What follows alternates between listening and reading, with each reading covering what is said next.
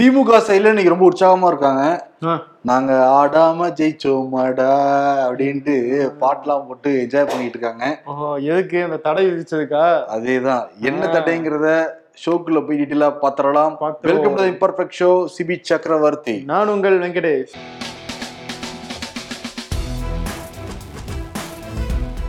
October ரெண்டாம் தேதி தமிழ்நாட்டுல இருக்கிற ஒரு ஐம்பது இடங்கள்ல நாங்க ஊர்வலம் போக போறோம். அனுமதி கேட்டு காவல்துறைக்கு உள்துறை செயலாளர்லாம் கடிதம் எழுதியிருந்தாங்க. அவங்க எந்த நடவடிக்கையும் எடுக்கவே இல்லை. உடனே ஆர்எஸ்எஸ் அமைப்பு வந்து உயர்நீதிமன்றத்தை நாடினாங்க. நீதிபதி இளந்தரையன் வந்து விசாரிச்சுட்டு செப்டம்பர் இருபத்தெட்டுக்குள்ளார அனுமதி கொடுத்துருங்க. நிபந்தனைலாம் விதிச்சு அனுமதி கொடுங்கன்னு சொல்லியிருந்தாங்க. ஆமா. அதுக்கு நடுவுல விசிகா அதுக்கப்புறம் கம்யூனிஸ்ட் நாம் தமிழர் இவங்க எல்லாரும் ஒண்ணா சேர்ந்து சமூக நல்லிணக்க பேரணி நாங்களும் வந்து போவோம்னு சொல்லிட்டு. ஏட்டுக்கு புட்டி அவங்களும் பேரணி போவோம் அதே அக்டோபர் ரெண்டாம் தேதி சொல்லியிருந்தாங்க அதே சொல்லியிருந்தாங்க ஆமா இதெல்லாம் பார்த்தாங்க ஆல்ரெடி பிஎஃப் அமைப்பு தடை செய்யப்பட்டதுனால ஏகப்பட்ட பிரச்சனைகள் இருந்தது. ஆல்ரெடி அவன் சம்பந்தப்பட்ட இடங்களை ரைட் நடத்தினப்பவே பிஜேபி ஆர்எஸ்எஸ் அவங்களுடைய இல்லங்கள் அலுவலகங்கள் எல்லாமே வந்து பெட்ரோல் குண்டெல்லாம் வீசப்பட்டிருந்தது. அப்பவே சட்ட ஒழுங்கு ஒரு மாதிரி சரியில்லாம தான் இருந்துச்சு. இப்ப அக்டோபர் ரெண்டு அடுத்த ஒரு வாரத்திலேயே பெரிய கட்சியில எல்லாருமே பத வச்சு தான் போனாங்க. இப்ப என்னன்னா தமிழ்நாடு அரசு வந்து யாருக்குமே அனுமதி கிடையாது. தமிழ்நாட்டுல அக்டோபர் ரெண்டு எந்த பேரணிக்கும் எந்த ஊர்வலத்துக்கும் எந்த யாத்திரை யாத்திரைக்கும் அனுமதி இல்லைன்னு சொல்லிட்டாங்க. அதாவது சட்டம் ஒழுங்கை வந்து அவங்க காரணமா காட்டுறாங்க. ஆமா. அன்னைக்கு வந்து ஆர்எஸ்எஸ் வந்து ஒரு பக்கம் சொல்றாங்க. அவங்க. சொல்ற டேட் ஒரு சிக்கலா இருக்கு. அக்டோபர் ரெண்டு காந்தி ஜெயந்தி அன்னைக்கு. காந்தி ஜெயந்தி அன்னைக்கு எதுக்கு அவங்க பேரணி நடத்துறாங்கன்னு சொல்லிட்டு திருமாவளவன் கேக்குறாரு. காந்தியை கொண்டவங்களே அங்க வந்து பேரணி நடத்துறது வந்து அதுல ஒரு உள்நோக்கம் இருக்கு அப்படின்னு அவர் சொல்லி அவங்க ஒரு பேரணி வந்து அறிவிக்கிறாங்க. இப்படி இரு- இரண்டு தரப்புமே வந்து கேட்டிருக்காங்க. ஆல்ரெடி பிஎஃப் விஷயத்துல ஒரு வன்முறைகள்லாம் நடந்துகிட்டு இருக்கு அதனால இப்ப கொடுக்கறது நல்லது இல்லைன்னு சொல்லி. போலீஸ் நிராகரிச்சுட்டு உயர்நீதிமன்றத்துல சீராய்வு மனுவும் வந்து போலீஸ் தரப்புல போடப்பட்டிருக்கு அந்த உத்தரவு கொடுத்தீங்க இல்லையா அனுமதிச்சு அதை நீங்க வந்து அந்த தடை செய்யறதுக்கான இதை பாருங்க அப்படின்னு சொல்லிட்டு உயர்நீதிமன்றத்துல ஒரு கோரிக்கை வச்சிருக்காங்க. ஆனா என்ன பாருங்க காலையில ஆர்எஸ்எஸ் வந்து இந்த முடிவு வந்துச்சு இல்லையா தடை செய்றோம் அனுமதி கிடையாதுன்ட்டு. வந்த உடனே உயர்நீதிமன்றத்துல போய் வந்து மனு தாக்கல் செஞ்சுட்டாங்க இந்த முடிவை எதிர்த்து அந்த மனு நாளைக்கு விசாரணைக்கு வருது. எங்களுக்கு அனுமதி நீங்க கொடுத்தே ஆகணும் அப்படின்னு சொல்லிட்டு. அன்னைக்கு பாருங்க. ஆர்எஸ்எஸ்க்கு நீங்க அனுமதி கொடுத்தீங்கன்னா அடுத்து விசிக்காவும் போய் கோர்ட்ல நிப்பாங்க. எங்களுக்கு நீங்க அனுமதி கொடுக்கணும் அப்படின்னு சொல்லிட்டு. ஸ்டில் அந்த இடத்துல வந்து பிரச்சனைக்கான சூழல் நிலவிட்டே இருக்கு ஓகே. நாளைக்கு நீதிமன்றம் கொடுக்க போற உத்தரவு பொறுத்து தான் அடுத்தடுத்த காய நகர்வுகள் எல்லாமே இருக்கும். பிஜேபியை சேர்ந்த பொன் ராதாகிருஷ்ணன் என்ன சொல்றாருன்னா. ஊர்வலம் நடத்துக்கிறதுக்கு நாங்க அனுமதி எல்லாம் கேட்டுட்டு தான் இருந்தோம். போலியான காரணங்களை சொல்லி இப்ப அனுமதி வந்து மறுக்கப்பட்டிருக்கு. ஆனா நீதிமன்றம் எங்களுக்கு உரிய வகையில தீர்ப்பு சொல்லும் அப்படின்னு நாங்க நம்புறோங்கிற மாதிரி அவர் சொல்லியிருக்காரு. நம்ம இந்தியா ஃபுல்லா வரலாறை பார்த்துருக்கோம். ஆர்எஸ்எஸ் உடைய அந்த பேரணி எப்படி அமைதியா நடந்திருக்குன்ட்டு. எப்படி இவங்க ஒரு இஸ்லாமியர்கள் வசிக்கிற பகுதி பக்கம் போவாங்க. அங்க இவங்க ஏதாவது கோஷம் போடுவாங்க? இல்ல அவங்க வந்து இவங்கள மேல வந்து ஏதாவது கோஷம் போட்டு பிரச்சனை ஆகும். ம். இப்படிதான் வந்து உத்தரப்பிரதேசம் மத்திய பிரதேசம் எல்லா இடத்துலயும் கலவரங்கள்லாம் போச்சு. ஸோ சோ அந்த மாதிரி எதுவும் நடக்கக்கூடாது அப்படின்றதுக்காக தமிழ்நாடு அரசு எடுத்திருக்கலாம். ஆனா எனக்கு என்ன தோணுதுன்னா ம். நீங்க கரெக்டா ஆர்எஸ்எஸ் அறிவிக்கிற அன்னைக்கே வந்து விசிகாவும் பதிலுக்கு அறிவிக்கிறாங்க அப்படின்னும் போது திமுகவும் விசிகாவும் லைட்டா ஒரு கேம் விளாண்டவங்களோன்னு ஒரு டவுட் இருக்கு ப்ரோ நீங்க வந்து ஒரு பேரணி அறி அறிவிக்கிற மாதிரி அறிவிங்க. ம். நாங்க வந்து பாத்தீங்களா பிரச்சனை வர மாதிரி இருக்கு. அதனால நாங்க நிறுத்துறோம்னு சொல்லி நாங்க தடை விதிச்சிடுறோம் அப்படின்னு ஒரு கேம் விளாண்டுருப்பாங்களோ எனக்கு ஒரு டவுட் வாய்ப்பு இருக்கு. இருக்கு அரசியல் எல்லாமே கேம் தான் நடத்துவாங்க. அதனால வாய்ப்பு இருக்கு. ஆனா இப்ப விசிகா தரப்புல இருந்து என்ன சொல்றாங்க? விசிகா தரப்புல வந்து வன்னியரசு வந்து பேசியிருக்காரு. நீங்க ஆர்எஸ்எஸ்க்கு தடை விதிச்சது வந்து நாங்க வந்து ஏத்துக்கிறோம் அதை வரவேற்கிறோம். ஆனா எங்களுக்கு எதுக்கு நீங்க தடை விதிச்சீங்க? நாங்க வந்து சமூக நல்லிணக்கத்துக்கான அந்த பேரணியை தான் நடத்தலாம்னு இருக்கோம். எங்களுக்கு தடை விதிச்சது எங்களுக்கு அதிர்ச்சி ஏற்படுத்தி இருக்கு அப்படின்னு சொல்லியிருக்காரு.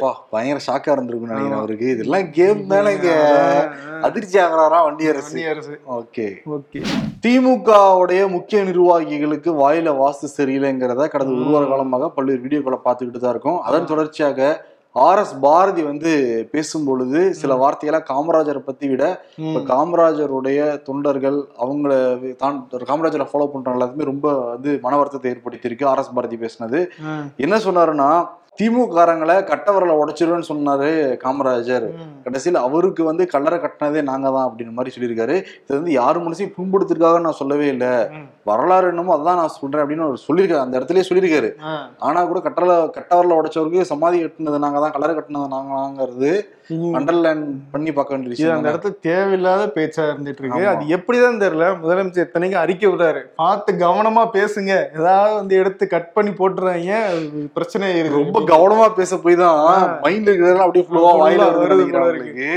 இப்ப பாருங்க ஜி கே வாசன்லாம் வந்து பயங்கரமா எதிர்த்து வந்து அறிக்கையெல்லாம் கொடுத்திருக்காரு பேசிக்கிட்டு இருக்காரு.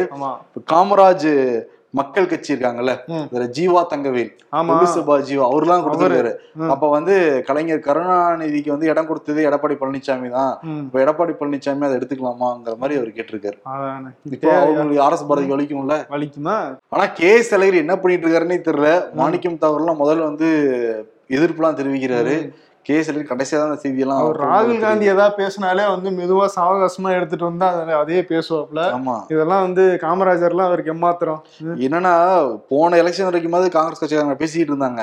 நாங்க காமராஜ் ஆட்சி அமைப்போன்ட்டு. ம். இப்ப ஸ்டாலின் ஆட்சி அமைக்கணும் தான் நாங்க பாடுபட்டு இருக்காங்க அதானே. அதனால காமராஜரை டேமேஜ் பண்ண என்ன நினைச்சிட்டாங்க போல இருக்கு? மாணிக். தாகூரை தவிர மத்த காங்கிரஸ் கட்சிக்காரங்க. துரைமுருகனும் அந்த பட்டியல் இணைஞ்சிட்டாரு. ஒரு மீட்டிங்ல பேசுறப்ப துரைமுருகன் சொல்றாரு அந்த ஆக்சுவலி நல்ல ஸ்கீம் தான் தமிழ்நாடு அரசு கொண்டு வந்தது. பள்ளி மாணவிகளுக்கு கல்லூரி மாணவிகளுக்கு மாசம் மாசம் ஆயிரம் ரூபாய் போறாங்க வங்கி கணக்கிலே போய் விழுகுது. இப்ப எதிர்க்கட்சிகள் தொடர்ந்து குற்றச்சாட்டு வைக்கிறது என்னன்னா. குடும்ப தலைவிகளுக்கு மாதம் ஆயிரம் ரூபாய் கொடுக்குறேன்னு சொன்னீங்க. சொன்னீர்களே செய்வீர்களாங்கிறதான். ஸ்டாலினை பார்த்து அவங்க அமைச்சர்கள் பார்த்து தொடர்ந்து கேள்விட்டு இருக்காங்க பத்திரிகையாளர் அதே கேள்வி தான் எல்லா பக்கமும் போனா கேக்குறாங்க. ஆமா. அதுக்கு அவர் சொல்ற பதில் என்னது? ஆமா அவர் என்ன சொல்றாரு. யார் யாருக்கு எவ்வளவு செய்ய வேண்டுமோ செய்கிறோம். ஒரு பெண்ணு ஹைஸ்கூல்ல படிச்சுக்கிட்டு இருக்கு. அந்த ஹைஸ்கூல்ல படிச்ச பெண்ணு காலேஜுக்கு போனா ஆயிரம் ரூபாய் கொடுக்குறாரு. ஆயிரம் ரூபாய் அது பொண்ணுக்கு. ஒண்ணு உங்களுக்கு பஸ் கீஸுக்கு ஒண்ணு கேட்க தேவையில்லை. அவ்வளவு செலவு பண்ணிக்கோ அதே மாதிரி எங்களுக்கு கொடுக்குற ஆயிரம் அது எங்கன்னு கேக்குறீங்களா? அதுவும் சில்லறை மாத்திக்கிட்டு இருக்கிறோம். சீக்கிரம் கொடுத்துருவோம். கவலைப்படாதீங்க. உங்க அம்மாளுக்கு ஆயிரம் பொண்ணுக்கு ஆயிரம். ரெண்டாயிரம் கொடுக்குற ஒரே ஒரு லட்சம் தாட்சி தான் இப்ப எல்லாம் ஆயிரம் ரூபாய் கொடுத்துட்டு இருக்கோம்ல நாங்க சில்லறை எண்ணிக்கிட்டு இருக்கோம் எண்ணிட்டு உங்க அம்மாவுக்கும் ஆயிரம் உங்களுக்கும் ஆயிரம் அப்படிங்கிற வார்த்தையை வந்து பயன்படுத்தி ரொம்ப தவறான ஒரு வார்த்தை. இதுதான் வந்து அந்த ஓசி விஷயத்துலயும் இதுதான் நடந்துச்சு. ஓசி பஸ்ல தானே போறீங்க அப்படிங்கிற மாதிரி. அவங்க சொல்ல வர விஷயம் வேற அப்படிங்கிறது எல்லாருக்குமே தெரியுது. அது நீங்க சொல்ற விதத்துல தான் வந்து அதை வந்து நீங்க எப்படி அதை நினைக்கிறீங்க அப்படிங்கிறதும் கன்வே ஆகுது. கொச்சப்படுத்துற மாதிரி தான் பிரதர் இருக்குது. ஓசிங்கிறது அது என்னது? ஒரு அவங்க சொல்லுவாங்கல்ல சுயமரியாதைக்குரிய ஒரு வார்த்தையா ஓசிங்கிறது. இப்ப வந்து சில்லறை எண்ணிக்கிட்டு இருக்கோங்கிறது சுயமரியாதைக்குரிய ஒரு வார்த்தையா அது? ஆனா அதுக்கும் வேற மாதிரி டிஎம்காரங்க வந்து பதில் சொல்லுவாங்கன்னு வச்சுக்கோங்களேன். இப்ப பாருங்க அந்த பொன்முடி பேசுனது பயங்கர வைரல் ஆயிருச்சுல. ஒரு பாட்டு இன்னைக்கு வந்து பஸ்ல ஏறி இருக்கு. அந்த வீடியோ நீங்களே பாருங்க.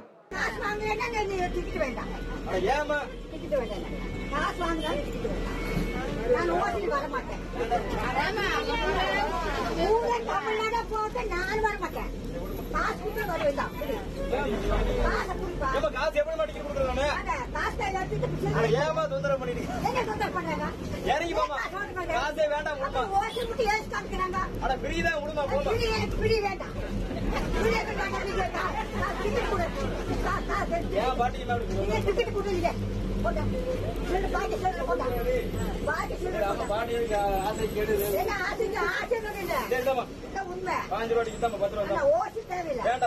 அந்த பாட்டி வந்து நீ ஓசின்னு நீ சொல்லுவீங்க. நீ காசு கொடு அப்படிங்கிறாங்க. இதெல்லாம் திருப்பி நல்ல விஷயம் பண்ண போய் அதை வந்து சில பேர் வந்து வார்த்தை தவறி சில விஷயங்களை பேச அவங்களுக்கே பேக் அடிச்சுக்கிட்டு இருக்கு பேக் ஃபேர் ஆகி வரவேற்கத்தக்க திட்டமாக தான் இருந்துச்சு. ஆனா வந்து தப்பான பிம்பத்தை இவங்களே உருவாக்குறதுக்கான இதை வந்து கொண்டு பாருங்களேன் பெண்களுக்கு இப்ப டிக்கெட் தராங்க அங்க. டிக்கெட் தரப்ப உங்களுக்கு இப்ப ஓசின்னு மனசுல தோணும்ல ஒவ்வொரு ஆ. டைம் அவங்க வாங்குறப்ப அதை. ஆமா. கொச்சப்படுத்திட்டீங்க நீங்களும் நல்ல திட்டத்தை கொண்டு வந்து நீங்களே கொச்சப்படுத்திட்டீங்களா. எதிர்கட்சிகள் தேவையில்லை உங்களுக்கு நீங்களே தலையில மண்ணாரை தான் போட்டுட்டு தெரியும் ஒரு அமைச்சரே இப்படி சொல்றாருன்னா அப்ப அந்த பஸ்ல போற கண்டக்டர் டிரைவர்லாம் எப்படி அவங்களை ட்ரீட் பண்ணுவாங்க? ஆல்ரெடி நிறைய குற்றச்சாட்டு சொல்றாங்க. பஸ்ஸே வந்து ஒயிட் போர்டு பஸ்ஸே வந்து ரேரா தான் வருது. அப்படியே வந்தாலும் கண்டக்டர் டிரைவர்லாம் வந்து ஓசி பஸ்ல தானே போறீங்க? நீங்க எதுக்கு உங்களுக்கு எதுக்கு சீட்டு இப்படிலாம் கேக்குறாங்க அப்படின்னு சொல்லிட்டு நிறைய குற்றச்சாட்டுகளை சொல்லிட்டு இருக்காங்க. இது வந்து இவர் இருக்கார்ல? போக்குவரத்துறை அமைச்சர் சிவசங்கர். ஆமா. அவர் பங்குக்கு வேற ஒண்ணு உருட்டி இருக்காரு. ஆமா ப்ரோ இந்த ஆம்னி பேருந்து வந்து கட்டண கொள்ளையில ஈடுபடுறாங்க. தீபாவளி பொங்கல் ஏதாவது ஃபெஸ்டிவல் இல்ல வாரத்துல மூணு நாள் லீவு கிடைச்சா கூட டிக்கெட் ஆயிரத்தி ஐநூறு ரெண்டாயிரம் போயிருது. அதை கட்டுப்படுத்துறதுக்கு நீங்க வந்து ஒரு மொழி ஒரு சட்டத்தை கொண்டு வந்தாங்க கொண்டு வாங்க ஒரு வரைமுறையை கொண்டு வாங்க அப்படின்னு கேட்டா அதுக்கு மேலேயே வந்து ஆம்னி பேருந்து அமைப்புகள் வந்து கட்டணத்தை உயர்த்திட்டாங்க. இதை பத்தி அவர்கிட்ட போய் கேக்குறேன் என்னங்க இப்படி உயர்த்திட்டாங்களே? இதுக்கு உங்களுடைய பதில் என்ன அப்படின்னு கேட்டா ஆம்னி பேருந்துகள் உயர்த்ததாங்க செய்யணும். தனியார்கள் என்ன சேவையை செய்வாங்க? அவங்க லாபத்துக்கு தான் பார்ப்பாங்க. இதனால ஏழை எளிய மக்களுக்கு ஆம்னி பேருந்துல போறதுனால எந்த வித பாதிப்பும் கிடையாது. அவங்க வந்து டிக்கெட் எவ்வளோன்னு தெரிஞ்சுதானே காசு கொடுத்து போறாங்க அப்படிங்கிறாரு. டிக்கெட் எரிஞ்சு காசு கொடுத்து போறாங்கன்னா என்ன மனமும் தான் கொடுக்குறாங்க. வயிறு எரிஞ்சு தான் கொடுக்குறாங்க. வழியே இல்லைன்னு தான் மக்கள் வந்து கொடுத்துட்டு இருக்காங்க. தட்டி கேட்க வேண்டிய அமைச்சரே வந்து. ஏழை எளிய மக்களுக்கு பாதிப்பு இல்லைன்னு சொல்லிட்டு தனியார் பக்கம் சப்போர்ட் பண்ணிக்கிட்டு இருந்தாருன்னா இது யாருக்கான அரசாங்கம். பிஜேபி பார்த்து இவங்க அதானே கேட்டுட்டு இருக்காங்க. இப்ப நீங்க யாருக்கான அரசாங்கம் அரசாங்கமா இருந்து செயல்படுறீங்க? அவர் கட்டண உயர்வுக்கும் கட்டண கொள்ளைக்கும் டிஃபரன்ஸ் தெரியாம பேசிட்டு இருக்காரு. இல்ல தெரிஞ்சே வந்து அப்படி பேசுறாரான்னு தெரியல. தெரிஞ்சுதான் பிரதர் பேசுறாரு. இப்ப பாருங்க இன்னைக்கு ஒரு மாதிரி இருக்கும் பாருங்க. ரெண்டு மூணு நாள் வெளியே வரப்போகுது இல்ல அடுத்து. ஆயுத பூஜை ஹாலிடேஸ் பஸ் விலையெல்லாம் திருப்பி அதிகமாயிடுச்சு. இப்ப இங்க இருந்து ஊருக்கு போகணும்னா ஒரு டிக்கெட் விலையே ஆயிரத்தி நாலு ரெண்டாயிரம் வரைக்கும் இருக்கு. அந்த அளவுக்கு எல்லாருக்கும் வருமானம் இருக்கு? அதுவுமே இல்ல. அதை கட்டுப்படுத்த முடியாம. அவங்களும் என்ன பண்ணுவாங்கிற மாதிரி பேசியிருக்காங்க. அவங்களுக்கும் தனியாருக்கும் பசிக்கும் இல்லை அப்படின்னு பேசினா மக்கள் என்ன இழிச்சவாங்க இதுக்கு எதுக்கு ஒரு போக்குவரத்து துறைக்கு ஒரு அமைச்சர் வந்து ஒரு கம்ப்ளைண்ட் பண்றதுக்கு ஒரு நம்பர் வேற கொடுத்துறாங்க என்ன. நடவடிக்கை எடுக்க போறாங்க? பாருங்க இது மழை பெஞ்சதுல ஆமா. கவர்மெண்ட் சேர்ந்து நம்பர் கொடுத்துட்டாங்க. தண்ணி தேங்குச்சுன்னா உடனே நம்பருக்கு கால் பண்ணுங்க அப்படின்ட்டு. நம்பர் கொடுத்துருக்காங்க சரி. ரோடு சைடு ஃபுல்லா ரெண்டு பக்கமா வந்து இது பண்ணிருக்கு கால்வாயா இருக்கு. ஆமா. நீங்க முதலமைச்சர் ஸ்டாலின் வேற போய் நேர்ல போய் பார்த்திருக்காப்ல. இந்த வெள்ள தடுப்பு நடவடிக்கைகள்லாம் பார்த்தா எதுவும் நடந்த மாதிரி தெரியலையப்பா அப்படின்னா அவர் மைண்ட் வாஷ் இருந்திருக்குன்னு நினைக்கிறேன். ஆமா ஓரளவுக்கு முடிஞ்சிருக்குன்னு அவரே ஒத்துக்கிட்டாரு. அந்த விஷயத்துல பாராட்டணும். ஓரளவுக்கு முடிஞ்சிருக்கு அப்படிங்கிறாங்க. ஆனா மேயர் பிரியா வேற மாதிரி சொல்றாங்க. ஆமா. என்னன்னா தொண்ணூத்தி ரெண்டா பிரிச்சிருக்காங்களாம் ப்ரோ சென்னையை பொறுத்த வரைக்கும். அதிக வெள்ள நீர்கள் வந்து எங்க தேங்குதோ அதை ஒரு பகுதி மீதி பகுதியெல்லாம் ஒண்ணா பிரிச்சிருக்காங்களாம். அதுல வெள்ள நீர் அதிகமா தேங்குற பகுதியில தொண்ணூத்தைந்து சதவீத பணிகள் முடிஞ்சிருச்சு. சொல்லுங்க எத்தனை பெர்சென்ட் நைன்டி ஃபைவ். ஓ. ஆமா அது அந்த 95 95 அந்த வா? 95 தான். பாத்தீங்களா? எப்படி மேட்ச் ஆகுது பாத்தீங்களா? எய்ம்ஸ்லயும் இதே 95 தான் இருந்துச்சு. நீங்க போய் நேர்ல போய் பார்த்தா தான் தெரியும் அந்த 95 அங்க இருக்கா இல்லையா அப்படின்னு நேத்தே பல இடங்கள்ல பார்த்தோமே நம்ம நெருங்கூர் நம்மளுடைய நிறைய வியூவர்ஸே அனுப்பிச்சுட்டு இருந்தாங்க. சென்னையில எவ்வளவு இடங்கள்ல பாருங்க இப்படிலாம் இருக்கு எங்க அப்படி இருக்கு அப்படின்னு அனுப்பிச்சுட்டு இருந்தாங்க. ஆனா என்னன்னா மேம்போக்கா முக்கியமான இடங்கள் இருக்கும்ல அதிகாரிகள் இருக்க ஏரியா அவங்க இருக்க ஏரியா விஐபி இருக்க ஏரியா அந்த இடத்துல மட்டும் நல்லா சரி பண்ணிட்டாங்க. கண் பார்வைக்கே சரி பண்ணிட்டாங்க. ஆனா வந்து சின்ன சந்துகள் பொந்துகள் எல்லா இடங்களையும் அப்படிதான் இருக்கு. குடிபிடிச்ச இடம் போயிட்டனால அது இன்னும் சிக்கலா ஏற்படுத்தும். வீட்ல இருந்து ஆபீஸுக்கு கிளம்புனா ஒரு மணி நேரம் சந்து பொந்தெல்லாம் பூந்து வந்து எல்லா பக்கமும் வந்து நோண்டி வச்சிருக்காங்க. இதெல்லாம் வந்து சம்மர்ல நடந்திருக்க வேண்டிய வேலை. இப்ப மழையும் சேர்ந்ததுனால அந்த இடத்துல வாகனங்கள் போகிறதுக்கும் நெரிசலா இருக்கு. மக்கள் நடந்து போறதுக்குமே பயமா இருக்கு. எல்லாம் ஓப்பன் ஸ்பேசஸ்ல இருந்துட்டு இருக்கு இதுல டெங்கு பரவல் வேற அதிகமா இருக்குன்னு சொல்றாங்க. ம். அவ்வளவு தண்ணி வந்து தேங்கி இருக்குது அந்த கால்வாய்கள்லாம். So இதெல்லாம் வந்து எப்படி அவங்க வந்து கட்டுப்படுத்த போறாங்கன்னு தெரியல. இல்ல ஒரு டீம் எஃபோர்ட்டே இல்ல பிரதர் அதுலதான் சுணக்கம்னு சொல்றாங்க. ஏன்னா வந்து மின்சாரத்துறை அவங்க வந்து பல இடங்கள்ல சரி பண்ணணும் அந்த இடத்த. அது அவங்க சரி பண்ண மாட்டேங்கிறாங்க இது இன்னொரு பக்கம் வந்து கார்பரேஷன் பல வந்து கம்யூனிகேஷன் கேப்னாலதான் பல இடங்கள்ல அது டிலே நடக்குது. ஓகே கம்யூனிகேஷன் கேப்னாலதான் பல இடங்கள்ல தாமதம் ஆகுதுன்னு வந்து சொல்றாங்க. என்னப்பா விடியல் ஆட்சியிலயா இதெல்லாம் நல்லா நடக்கும் அப்படிதானே சொன்னீங்க எல்லாரும். வாக்குறுதி எல்லாம் கொடுத்தீங்களே? பாருங்க திமுகவுடைய மாவட்ட செயலாளர்கள் தேர்தல் முறையில தான் தேர்ந்துட்டு போனலாம் சொன்னாங்க. எப்ப தேர்தல் நடந்துச்சு முடிஞ்சிச்சுங்கிறதே உடன்பிறப்புகளுக்கே வந்து தெரியவே இல்லை. நேற்று எழுபத்தி ரெண்டு இந்த மாவட்ட செயலாளர்கள் வந்து அறிவிச்சிருக்காங்க. மோஸ்ட்லி பல இடங்கள்ல மாத்தவே இல்லை பிரதர் ஒரு ஏழு இடங்கள்ல மட்டும் தான் மாத்திருக்காங்க அதுவுமே புகார்கள் ரொம்ப அதிகமா வந்துச்சு அப்படிங்கிற காரணத்தை தான் சொல்றாங்க. ஆனா முக்கியமான தல தலைகள் யாருமே மாத்தப்படவே இல்லை. ஏன்னா முக்கியமான தலைவர் ஒருத்தர் மாறினாலுமே ஸ்டாலினுக்கு பயம் வந்துடும் ஐயோ. நமக்கு எதிராக வந்து ஏக்நாத் சிந்தியா வருவார் அவரு அப்படிங்கிறதுனால அமைச்சர்கள் மாவட்ட செயலாளர்கள் அமைச்சரா இருக்கிற மாவட்ட செயலாளர் யாரையும் மாத்தவே இல்லை. ஏ ஆனா புரியவே இல்லை. எதுக்கு இதை நீங்க தேர்தல்னு அறிவிக்கணும்? தேர்தல்னு அறிவிச்சுட்டு எதுக்கு இப்படி ஒரு லிஸ்ட் அறிவிக்கணும்னு புரியல? இவங்களே அமைச்சர்களே போய் பேச்சுவார்த்தை நடத்திருக்காங்க நீ நீ செட் ஆக மாட்டா இவரே இருக்கட்டும் நீ வந்து வாபஸ் வாங்க அப்படிங்கிற மாதிரி பேச்சுவார்த்தை நடத்தி நியமனம் செஞ்சிருக்காங்க. இதுக்கு வந்து எதுக்கு அவங்க தேர்தல்னு அறிவிக்கணும்? அவங்க இருபத்தஞ்சாயிரம் ரூபாய்க்கு ஃபார்ம் வாங்கணும் அப்படின்றது தெரியல. எங்க ஏவா எதிர்த்து நிக்கிறதுக்கு ஃபார்ம் வாங்கியிருக்காருங்க. ஃபார்ம் ஃபில்அப் பண்ணி எல்லாம் கொடுக்க போயிட்டாராம். உடனே ஏவா ஆட்கள் வந்து அவரை பிடிச்சி அண்ணன் எடுத்து நிக்க போறியா? அப்படின்ட்டு கூட்டிட்டு போய் ஆபீஸ் ரூம்ல கூட்டிட்டு போய் என்ன பண்ணாங்கன்னு தெரியல. அவர் உடனே நான் அண்ணனுக்கு எதிராக கொடுக்கலன்னு போயிட்டாருல ஓஹோ இந்த மாதிரி பல இடங்கள்ல நடந்திருக்கு ஆனா ஜனநாயக முறையில மாவட்ட செயலாளர்கள் தேர்ந்தெடுத்து தான் சொல்றாங்க நாமளும் நம்பிக்கிறோம். அதே மாதிரிதான் ப்ரோ காங்கிரஸ்ல அங்கேயும் நடந்துட்டு இருக்கு. அசோக் கெலாட் இவ்வளவு நாள் பேச்சுல இருந்தார்ல அவர் தான் தலைவர் பதவிக்கு போட்டியிடுவாரு அப்படின்ற மாதிரி இன்னைக்கு போய் நான் போட்டியிடல அப்படின்னு சொல்லிட்டு சொல்லிட்டாப்ல அது மட்டும் இல்ல சோனியா காந்தி கிட்ட போய் மன்னிப்பே கேட்டாப்ல ராஜஸ்தான்ல வந்து அவருக்கு அடுத்து அவர் தலைவர் பதவிக்கு வந்துட்டாருன்னா அந்த இடத்துல யார் சிஎம் ஆவாங்க அப்படின்னு சொல்லிட்டு பெரிய பிரச்சனை போயிட்டு இருந்துச்சு. அந்த பிரச்சனை வந்து பெரிய இன்சல்ட் ஆயிருச்சு. சோனியா காந்தி சொல்லியுமே வந்து அந்த எம்எல்ஏக்கள் யாரும் அவங்க பேச்சை கேட்கல அப்படிங்கிறது சோனியா காந்திக்கு பெரிய இன்சல்ட்டு அந்த அதெல்லாம் வந்து மனசில் வச்சுக்காதீங்க அப்படின்னு சொல்லி மன்னிப்பு கேட்டு நான் தேர்தலில் போட்டியிடலை. நான் முதலமைச்சராக நீடிப்பேனா இல்லையா அப்படிங்கிறதையுமே சோனியா காந்தி தான் முடிவெடுப்பாங்க அப்படின்னு சொல்லிட்டாங்க. இன்னைக்கு வந்து திக்விஜய் சிங் காங்கிரசினுடைய மூத்த தலைவர் அவர் போய் வந்து அந்த வேட்புமனுக்கான ஃபார்ம் வாங்கியிருக்காரு. அவரும் சசி தரூரும் நாளைக்கு வேட்புமனு தாக்கல் பண்ணுறாங்க அது போக எவ்வளோ பேர் பண்ணியிருக்காங்க அப்படிங்கிறது நாளைக்கு வந்து அந்த ஃபுல் லிஸ்ட்டு தெரியும் ப்ரோ அங்கேயும் இப்படிதான் நடக்குது. தலைமை யாரை கண்ணு காட்டுதான் அவங்க தான் அடுத்த தலைவராம் நீங்க என்ன இது இது இதுதான் ஜனநாயக தேர்தல் போல இருக்கு. வேற யாத்திரை வேற ஒரு நாள் பங்க் அடிச்சுட்டு வேற போயிட்டு வந்தாரு ராகுல். காந்தி. ஓகே அசோக் கெலாட்டே இருக்கட்டும் அப்படிலாம் சொல்லிட்டு வர வந்தாப்புல அவர் இங்க வரத்துக்குள்ளார சீன் எல்லாம் மாறி ஒரு நாள் வந்து அவர் எக்ஸ்ட்ரா நடந்து மேட்ச் பண்ணிடுவாப்ல கொல்கத்தால தசரா விழா நடந்துகிட்டு இருக்கு. இங்க நவராத்திரி விழா நடந்துகிட்டு இருக்கு இன்று நாலாவது நாள் எல்லா. பக்கமும் கோலாகலமா அந்த ஃபெஸ்டிவல் மூடு வந்து ஆரம்பிச்சிருக்கு. கொல்கத்தால வந்து தக்காங்கிற இசைக்கருவியை வந்து மம்தா பானர்ஜி வாசிச்சு அவங்க வந்து குதூகலப்படுத்திருக்காங்க அங்க இருந்த பக்தர்களை கட்சிக்காரங்களை ஓ திருவிழா மூட்ல இருக்கு வெஸ்ட் பெங்கால் அடுத்த தேர்தல்ல நம்ம தான் அப்படிங்கிறாங்களா ரெண்டாயிரத்தி இருபத்தி நாலுல ஆமா. நிறைய பேர் இப்ப என்ன சொல்றாங்கன்னா. மம்தா ஒரு பக்கம் பிஎம் ரூட் எடுத்து போய்கிட்டு இருக்காங்க. ஒரு பக்கம் சந்திரசேகர ராவ் போய்கிட்டு இருக்காரு. ஸ்டாலினுக்கு ஒரு ஆசை இருக்கு வெளிப்படையாக காட்டிக்கவே கிடையாது. இதுக்கு நடுவில் மாயாவதி இருக்காங்கல்ல அவங்களுடைய பிஆர்ஓ சொல்லியிருக்காரு செய்தி தொடர்பாளர் சொல்லியிருக்காரு. மாயாவதியே நீங்க எதிர்கட்சியெல்லாம் சேர்ந்து பிஎம் இடையில நிப்பாட்டினீங்கன்னா நம்மளாம் ஜெயிச்சிருவோம் உங்களுக்கே சிரிப்பு வரல. உத்தரப்பிரதேச மாநில தேர்தலே உங்களால பெருசா வந்து எதுவுமே பண்ண முடியல. இருக்கிற சீட்டெல்லாம் சரிஞ்சிருச்சு.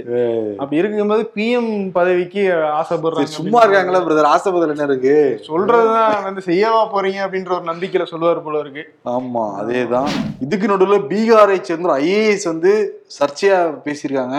சமூக வலைதளங்களும் பரவிக்கிட்டு இருக்கு ஆமா ப்ரோ. இந்த மாதிரி மென்டாலிட்டி எப்படி அவங்களால பேச முடிஞ்சுன்னே எப்படி ஐஏஎஸ் ஆனாங்கன்னே தெரியல இந்த மாதிரி மென்டாலிட்டி சொல்றேன்.